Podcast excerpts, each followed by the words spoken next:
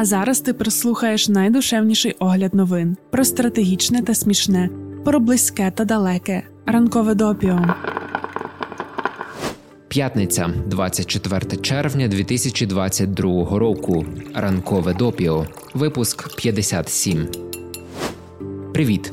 Якби ще минулого тижня нас запитали, а яке найнебезпечніше місце на землі, то ми би поглянули на зведення генштабу, зітхнули і відповіли, що, мабуть, Сєвєродонецьк. Але от у понеділок на політику вийшла стаття, яка так і називається Найнебезпечніше місце на землі. Заголовок, звісно, клікбейтний, але стаття цікава. У ній пишуть про сувальський коридор. Доводилося про такий чути, бо ми от тільки дізналися. Сувальський коридор, він ж перешийок, він ж коридор СК в американській військовій термінології. Як пише Вікіпедія, це геополітичний термін, що означає територію, яка одночасно з'єднує територію Балтійських країн з Польщею та рештою країн НАТО, а також відокремлює територію Російської Калінінградської області та Білорусі. Сьогодні цю невелику територію називають Ахілесовою п'ятою східних кордонів НАТО та потенційно однією з найбільш гарячих точок у Європі. Західні військові аналітики передбачають, що якщо раптом Україна не встоїть, а Путін в якийсь момент вирішить, що треба всю Європу затероризувати, то Сувальський коридор ймовірно стане однією з перших цілей. Основне занепокоєння полягає в тому, що Росія може увійти у перешийок одночасно зі сходу і заходу, відрізавши Литву, Латвію та Естонію від інших країн НАТО. Про вразливість сувальського коридору представники країн Балтії наголошували ще у 2015 році після анексії Криму. Зараз це питання актуалізувалося після того, як минулих вихідних Національна залізниця Литви заявила, що для дотримання європейських санкцій вона більше не дозволить через свою територію транзит певних товарів з Білорусі до Калінінграда. Йдеться про вугілля, метали, будівельні матеріали, технології. У вівторок стало відомо також і про заборону перевозити товари автомобільними шляхами. На Росії такі дії назвали блокадою Калінінграда. А у зграйки кремлівських пропагандистів розпочалася справжня істерика. Міністерство закордонних справ Росії називає такі дії відверто ворожими і вимагає скасувати заборону. Ось цитатка з офіційного повідомлення. Якщо найближчим часом транзит вантажів між Калінінградською областю та іншою територією Росії через Литву не відновлять у повному обсязі, то Росія залишає за собою право вжити заходів для захисту своїх національних інтересів. Кінець цитати. Калінінград, колишній Кенігсберг, який забрали у Німеччини в 1945 році, має стратегічне значення для Росії. Тут розташована найбільша військово-морська база російського флоту, а також комплекси Іскандер з ядерним боєзарядом. Ця область є територіально віддаленою і не має сухопутного кордону з Росією, тому більшість поставок здійснюється через Латвію та Литву. Наскільки високим є ризик нападу Росії на Сувальський коридор? Політіко наводять цитати військових та політиків Литви, Польщі, Естонії та США, з яких можна зробити висновок, що поки що нічого не буде. Так звана Друга армія світу зараз активно зайнята тим, що чинить біду Україні. Росія наразі радше смикатиме інформаційно, аби підтримувати постійну тривожність щодо сувальського коридору. Це дає всі підстави не розслаблятися НАТО, а Литві, Латвії, Естонії та Польщі не сидіти, склавши руки, а готуватися до російської загрози. А тепер розповімо про ще одне дуже небезпечне місце на планеті Китайська Народна Республіка. Нью-Йорк Таймс зробили розслідування про те, як Китай контролює своїх громадян через телефони і камери. Журналісти та журналістки витратили більше року на перевірку урядових тендерних документів, які розкривають технологічну дорожню карту країни. Команда візуальних розслідувань проаналізувала більше 100 тисяч урядових документів. Основний висновок такий: метою китайського уряду є розробка системи, яка б максимізувала те, що держава може дізнатися про особистість, її діяльність та соціальні зв'язки. Все це може допомогти уряду зберегти своє авторитарне правління. Серед знахідок розслідування такі за оцінками аналітиків, більше половини з майже мільярда камер спостереження у світі знаходяться саме в Китаї. Важко оцінити, як вони використовувалися, що зняли та скільки даних згенерували, але аналіз показав, що поліція стратегічно вибрала місця, щоб отримувати максимальну можливу кількість даних. Деякі з тендерних документів фіксують намір встановити камери розпізнавання облич у приватних приміщеннях, як житлові будинки, караоке зали та готелі, в тому числі міжнародних мереж. Влада використовує телефонні трекери, щоб зв'язати цифрове життя з фізичними рухами, а також довідатися більше про те, як люди проводять свій час. В одному тендерному документі йдеться, що поліція округу Гуандун купила телефонні трекери з метою виявлення на телефонах мобільного додатка з уйгурсько-китайським словником. Наявність такої аплікації вказує на те, що телефон швидше за все належить комусь, хто є частиною уйгурської етнічної меншини. Що далі відбувається, коли когось так ідентифікують? Ймовірно, людину скеровують до таборів перевиховання у Сіндзяні. Поліція Китаю масово збирає ДНК, зразки сканування райдужної оболонки ока та голосу. Зразки голосу збирають за допомогою диктофонів, які прикріплені до камер спостереження. У південно-східному місті Чунджань поліція написала в тендерній документації, що їм потрібні пристрої, які можуть записувати звук з радіусу найменше 90 метрів навколо камер. Потім програмне забезпечення аналізує голосові зразки та додає їх до бази даних. Все це обґрунтовується боротьбою зі злочинністю.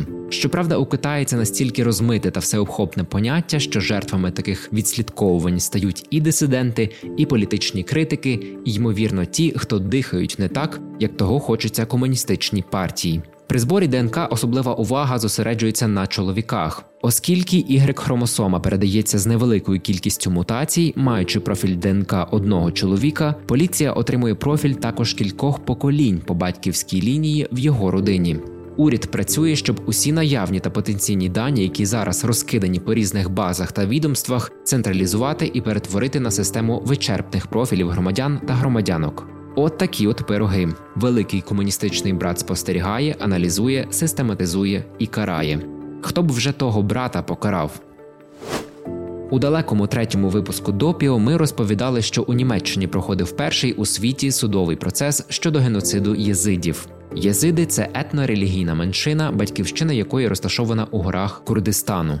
Вони піддаються гонінням протягом всієї своєї історії. Ісламська держава здійснювала вигнання, масові вбивства єзидів, викрадення єзидських жінок. Ці злочини були визнані ООН та іншими міжнародними організаціями геноцидом. І ось наприкінці минулого року у Франкфурті відбувся судовий процес над Таха Аль-Джи. Він, колишній член ісламської держави, поневолив дівчинку язитку та її матір в Іраку а потім катував і вбив п'ятирічну дитину. Злочинця засудили до довічного ув'язнення. Зараз на The Guardian опублікували матеріал про групу високопоставлених британських юристів, які протягом останніх двох з половиною років працювали над розслідуванням геноциду, скоєного на початку 2013 року ісламською державою. Вперше про таку свою ініціативу юристи публічно оголосили у вівторок і назвали її комітет юстиції єзидів. В ході розслідування комітету вдалося зібрати докази, які свідчать про те, що декілька країн не виконали своїх міжнародних зобов'язань щодо запобігання геноциду єзидів.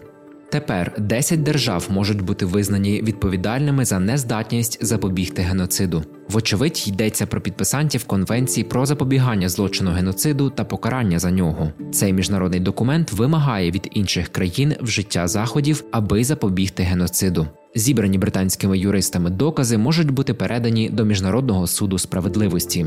У разі успішного розгляду справи від держав-відповідачів можуть вимагати виплати репарацій жертвам геноциду. Тебе цікавить, що ж це за 10 держав. Ми не знаємо, нас це теж цікавить. Аж хочеться провести якесь своє розслідування. Якщо будемо мати припущення та зачіпки, дамо знати.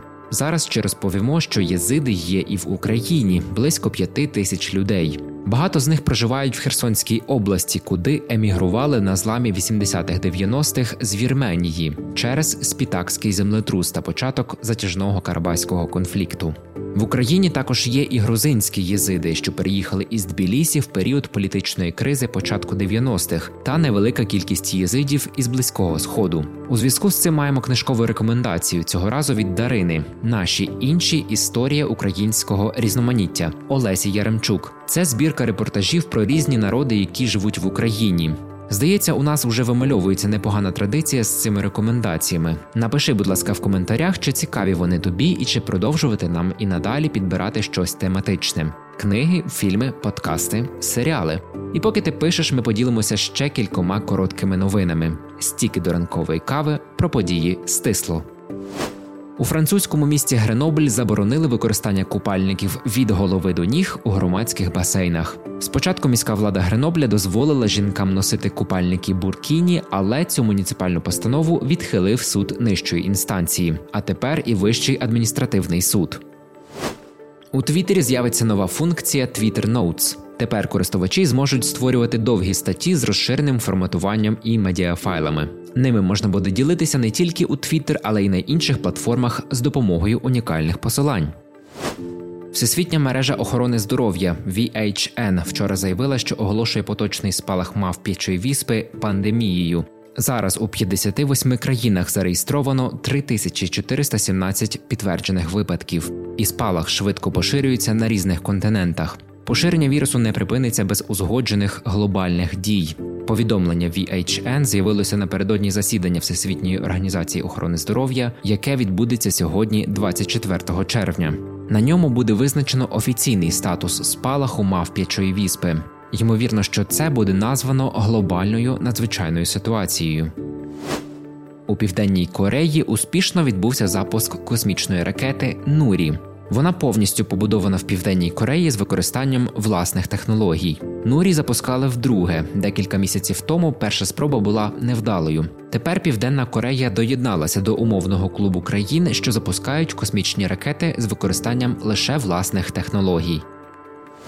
Коли ми готуємо для тебе цей випуск, ще невідомо чи надали Україні статус кандидата на членство в ЄС. Віримо, що разом із Допіо зможемо також прочитати і таку очікувану новину. Передбачаємо, що ця п'ятниця пройде під знаком гарного настрою. А наступного разу ми почуємося вже в понеділок. Точно знаємо, що у наступному випуску розберемося з Африкою, українським зерном та Росією. А далі будемо бачити, що нам життя підкине.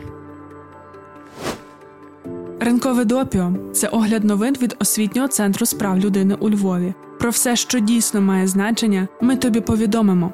Щотижня у понеділок, середу та п'ятницю можна читати, а можна слухати. Шукай у Telegram, на SoundCloud, Google та Apple Podcasts.